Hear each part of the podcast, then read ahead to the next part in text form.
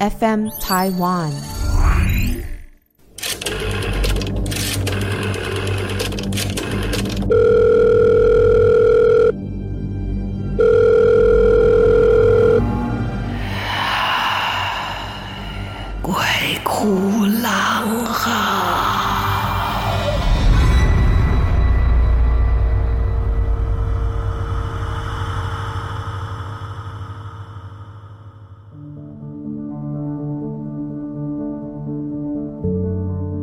大家好，欢迎来到兰鬼哭狼嚎，我是郎祖云，欢迎在来到节目当中。人的情感啊，真的是很特别。你遇到了特别喜欢、特别爱，呃，相处特别久，你总是会有很多的依依不舍。不要说是我们呃还在人间的人，如果说你有朋友要远行，或者是家人要搬迁，呃，这种长久累积下来的习惯跟情感，通常都会让人很不舍。我自己有三个很好、很要好的这个姐妹，分别在不同的时期呢，都到了远方啊。我们在节目第一次播出的时候讲到那个碟仙呢，这个故事的其中一个主角，我的这个学妹啊，她就是移民到加拿大去了。哇，当时我也是非常不舍，因为我自己没有姐妹，然后跟她情同姐妹，所以她离开的时候，我真的是觉得好像我的人生缺少了一角的那种感觉。直到这么多年呢，你看我高中到现在真的是几十年的事情，从她那个时候住的家到现在已已经，她那个家是学校的这个宿舍吧，现在好像都租给别人做餐厅了。她那个家。在我高中时候，他家电话我到现在都还记得，所以真的是很很特别的情感啊。然后再来一个，就是我在做《江山万里情》的时候，我们那个时候有一个外景导演是女生，在当时环境交通不是这么方便啊，我们还在要从从香港转机去到大陆的那个年代，她就一个女生，然后。一个人呢，一开始还带着台湾摄影师哦，后来是因为这个很多这个方便性、工作方便性跟这个价钱的考量，后来就直接在当地，呃，在北京找了一个北京电影学院毕业的一个摄影师，所以常常都是他们两个人、三个人在一起工作。这个真的非常不容易哦，这跋山涉水就一个女生导演。那因为我当时在《江山万里情》里面饰演的就是兰姑嘛，所以到现在很多人叫我兰姑，就是因为来自那个节目。那她出外景都蛮久的，然后回来，我们两个都在节目里面尽量的相聚，真的很谈得来，好朋友。她那个时候也是要远嫁到北京，就因为在这整个拍摄的过程当中呢，他就跟这位摄影师产生了革命情感，两个人就结婚了。对，这两个都是我的好朋友，她要嫁到北京的时候，虽然在她的婚礼上面庆祝很高兴，还是万般不舍。另外一个就是我现在的经纪人，他那个时候也是要离开，要去大陆发展啊，也是一去去了好多年，啊，都哭过啊，就是。默默流泪，就觉得每一次都觉得身体里好像少一块东西，但是渐渐的也就回归到生活。所以不要说了，我们人间都有这么多的不舍，更何况如果是去到了另外一个领域哦，就是生离就很难过，那死别更不用讲，就会很多舍不得。所以在我们的民俗信仰里面，你看大家就知道嘛，头七啊，离开的亲人会回来看看最后一眼，然后再离开，这就是很多的不舍，很浓的情感。当当然，对于头七这种的传说也非常的多，也有很多的禁忌啊。呃，比方说，我就有听过那个，如果说棺材还留在家里的话，为什么他们都要把它放高啊？用这个板凳垫起来高度，就是怕有黑猫跳过去会产生尸变。这也是后来呢很多僵尸片的起源就是这样啊。那当然，我觉得不放在地上也是一种尊重了。好像你把这个长眠之所放地上，对我来讲真的是有点不尊重哈。那当然就会衍生很多民俗的说法，嗯，那也有一些说法，就是说头七那一天呢，家里面出现一些比较特别的呃小生命，千万不要去消灭他们哈。然后我就记得很多年前大家在讨论这件事情，还有人说，那要是跑出来的是蟑螂，我到底要打还是不要打？哎，这个真的是我怕蟑螂的人很崩溃啊！哦。那我今天要讲的就是这一种死别之后的一种不舍啊。先讲我自己小时候经历过的事情。我在小学四年级左右吧，三四年级的时候，我的外公过世了。呃，虽然说不是天天跟外公相处在一起，但是因为小的时候，妈妈就觉得这样很方便，所以寒暑假一到，就直接把我丢到外公家舅舅那边去，因为那边有年龄相近的这些表哥表姐可以玩在一起，然后呢，又不用担心我在放假的时候乱跑。就在乡下，每天啊很多稀奇古怪的事情可以玩，所以我还真的参与过整个从这个稻米啊。育种开始，这个谷子撒在那个育种的那一个木盒里面，然后到它们长成秧苗，然后到一开始的时候还是人力在插秧啊，然后到后来呢，就是有这个所谓的插秧机，然后就把那一盘一盘的长了秧苗的这些盘子就放置在插秧机上面，然后它就会开始有几个手臂一样的把那个秧苗就冲冲冲冲冲冲就插进去，速度非常的快，然后之后等它们成长到了稻穗的时候。就要去割稻，割下来的这个稻子呢，就要放在直接在田里面有一个大的打谷机，把谷子呢全部都打下来之后，那些谷子再一筐一筐的把它抬到晒谷场，然后把它晒干燥之后，再经过碾米去壳啊，然后才会变成这个我们吃到的米啊。所以这过程我都经历过，尤其是在那个打谷。的时候，那个过程，它会有那个细细的白粉，那白粉粘到身上，真的是一个叫做痒到没有办法，只有洗澡才能解决，你怎么抓都没有用，就是痒。它会粘在身上，所以这个过程我都经历过，也曾经在这个耕田机或插秧机上面都拍过照片。那时候真的很小，那所以在这么多年的这个寒暑假以及一些特别的节日，回到外公家，当然跟外公就很亲嘛，这种如沐之情一定是有的。我外公又是一个很可爱的人，起码在我的印象当中，我没有看过外公发脾气，只会看到他有一点不爽。不爽什么呢？我外公是一个不吃青菜的人。都是肉，尤其是喜欢吃那个就是红烧肉啊，客家话叫做空牛啊，最喜欢吃那个空牛里面的肥肉，特别，然后一根青菜都不吃，所以他到晚年的时候已经血管硬化，但还是不吃啊，没办法，年纪大的人比较固执，所以呢，呃，外公跟我之间就是有一种特殊的爷孙的感情，蛮深的。然后外公过世的时候。我那时候还小嘛，大概小学三年级，对，就是差不多十岁左右，九岁、十岁。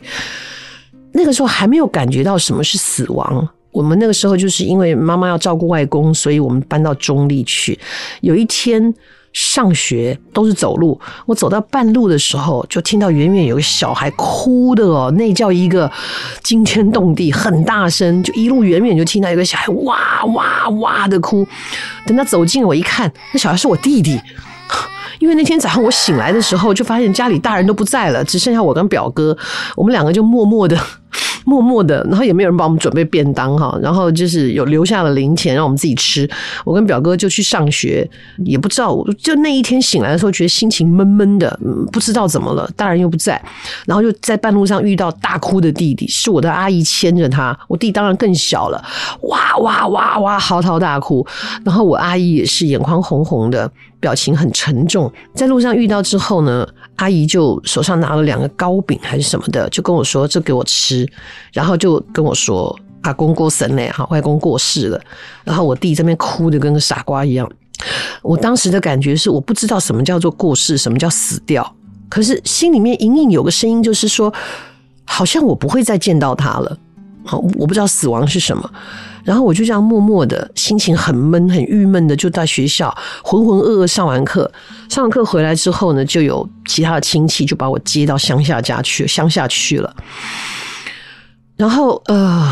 就按照辈分跟亲疏关系，在我们那一个隔壁的那个房子三合院的房子那边就，就呃外公就停棺在那个堂哈，就是客家人的客厅，停在那边。然后呃灵堂也弄起来了。完全不知道怎么回事，然后接下来我们就被要求要穿上孝女的衣服，因为年纪小，所以那个校服呢就变成是那个那个帽子就很长，就整个遮的盖头盖脸，看不到看不明的，下面用跨步。因为不明白什么叫死亡，我们年纪比较小的就被排在比较后面，因为大家一个一个去跟外公告别嘛。然后就拍拍拍。我在那个队伍当中，因为我不知道要干嘛，很无聊。前面那个帽子又盖得很长，我还跟我表姐两个人打来打去的。就突然间觉得怎么光线亮了，原来那个帽子被人家掀起来，就被隔壁的舅舅骂说：“你用啥啊？不孝哦！阿公都死了，你们还在那边玩。”他只觉得被骂的莫名其妙，不知道什么意思。我就是标准的不见棺材不掉泪的人。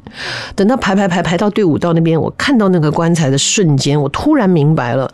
原来死掉的意思就是我再也见不到他了。我还不理解什么叫生命的消失，只知道说我再也看不见阿公，好难过。我就开始悲从中来，就跪在那边哭的一个哭天抢地的。我终于明白为什么我弟弟会哭成那样了。诶，他比我聪明诶，他早点知道什么叫做离开哈。然后哭到大人都退了，就剩下我跟另外一个表弟，我们还跪在那里哭啊，因为那个表弟是外公最疼的一个，哭到然后是被大人这样子死拉硬扯的这样拉出去的，半抱半拉的拉出去的，可是我还是觉得我没哭够啊。在外面的这个三合院的大院子里面，那边第二天就要有告别式，所以在那边设好的这个告别式的这个灵堂上面就挂了一张我外公的照片。然后因为我觉得没哭够，心里的悲伤没有办法抒发，我就站在那个遗照的前面一个柱子的旁边，我就看着外公，然后我就默默掉眼泪。呃那时候已经有请了那个周太医，就找人来做那个，就是有表演。因为我的外公是喜丧哈，八十岁以后才走，所以就有那个戏的表演。跟我一起哭的表弟啊，已经欢欢喜喜的去看戏，他已经忘记他刚才在哭什么了。那我没有办法疗愈到我自己，我就站在那边，就默默掉眼泪。然后后来也也很惨，因为你知道我们那种小孩细皮嫩肉的，那多好的点心大餐呢、所以乡下的蚊子很毒啊。因为我哭到没有感觉，站着哭，我两条腿跟露出来的手臂都被蚊子叮得个乱七八糟，然后又一直抹眼泪，所以第二天在这个送葬队伍里面呢，我整个腿是肿的，全部都是就是被蚊子的毒咬到腿是肿的，然后眼睛结膜炎。这是一个什么画面？好啦，这也只能就回答了那个说我不孝的那个舅舅。其实我还蛮孝顺的，要哭成这样，大概是这样的过程。然后，当然接下来就是在家里也摆了灵堂、头七。我外公是一个很心地很善良的人，我都还记得家里面有养狗，就是普通的这个土狗，也是外公收养的。那其中有一只狗叫 S。我也不知道为什么它叫 S，反正就外公取的名字，是一个很活泼、很顾家的狗狗，跟外公的情感非常好，跟前跟后的。我外公走了以后，这个 S 好像有感应，它变得郁郁寡欢，不太爱吃东西。到了头七那一天，妙了，那一天因为呢事情很多很忙，大家都累挂掉了，然后好像少做了一个什么仪式，我太小了，我不知道。总之呢，就那天大家就各自睡觉了。外公的灵堂是在两边大胎冥床大床的那一间呢，跟其他的房间中间的一个空间啊，就有一点像是另外一个客厅哈，也也是就是躺哈摆在那里，刚好是穿中间啊，中走道可以穿的地方。然后大家各自去睡觉了。晚上呢，这个乡下人也省，也都不太点灯啊，最多就是一个五烛光的小灯。然后就到了半夜的时候。然后我们的家人，我的舅舅舅妈，他们就听到 S S 都每天都在灵堂那里睡，就听到 S 开始嚎哭，他真的是哭，他不是汪汪汪的叫，他是哭，他就在那个灵堂的房间开始，然后可是偶尔又觉得他很欢快，就撒娇不舍的声音，这时候大家就被这个声音吵醒了。就大着胆子，反正是自己的阿公嘛，自己的这个爸爸，呃，自自己的这个公公，所以就大着胆子各自从房间出来。然后他们看到什么景象？看到 S 就站在灵堂那边绕圈圈，然后两个前脚在那里扒拉，然后有时候蹲下，有时候翻肚子，就仿佛中间站了一个人。他就绕着这个人，看不见形体，绕着这个人就是哭、撒娇，然后巴拉，就是大概这样的情况。然后大家看到都看傻了，才发现说阿公转来了，阿公回来了。就阿公最后那一天就回来看看大家，唯一真正看见他的人是 S。哇，这狗狗真的好通灵，好。要怎么说呢？对他，他完全记得这个主人曾经对他从小的时候这样的照顾，所以阿公回来了啊、哦，舍不得。最后就看到我后来还有梦见过我的阿公，对，那就是这样。那另外一个故事呢，也是我觉得友谊有的时候也是让人觉得很珍贵的，这是我近期听到的一个故事。呃，也是我认识的一个人啊，是一个非常非常好的人。我不管他的工作再辛苦，他带的人多难搞，沟通的状况多么的令人难受，他始终都是面带微笑。何许？我真的用何许这两个字来形容，何许的微笑。从我年轻看他当唱片宣传，到做后来做经纪人，不管他带的人大牌小牌，他这个人始终都非常非常的客气，然后何许的微笑，我很喜欢他。然后后来我就听他另外一个好朋友说他过世，我非常的震惊。他这么年轻啊，结果在他过世之前发生一些事情。一个呢，就是他身体不太好啊，所以后来有一段时间都在家里面就是养病。但他对这件事情很沮丧，他也觉得自己这么年轻啊，怎么就好像好像很难治愈这个病的状况，身体很不好。所以呢。他有一天在家里面，他一个人住，有人在家里面就发现家里有别人，就吓了一跳，想说小偷吗？啊，不对啊，门窗都锁得好好的，也也没有警报，也没有什么的。然后他就看到这个人呢，就坐在他喜欢坐的位置那边，手上还拿了家伙，准备要去打晕他。他就慢慢靠近的时候，他才发现，哎，不对，这个人的背影怎么这么熟悉？再仔细一看，那个背影是他自己。也就是说，他在还没有离开的时候，他的生魂离开他的身体。后来，他就经常在屋子里面看到他自己在他最喜欢的几个角落会出现，但是出现一下就慢慢消失了。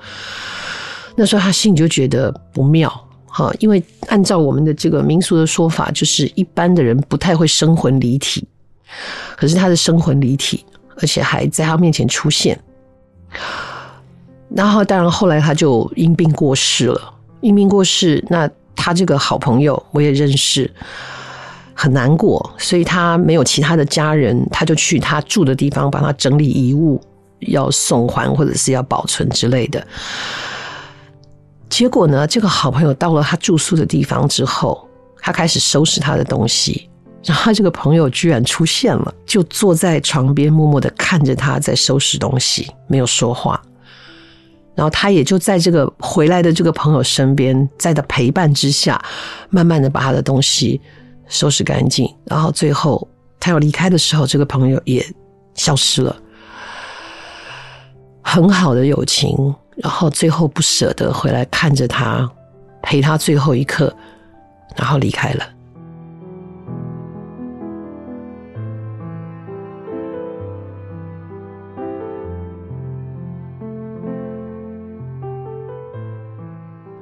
这个故事让我听得好悲伤，好难过。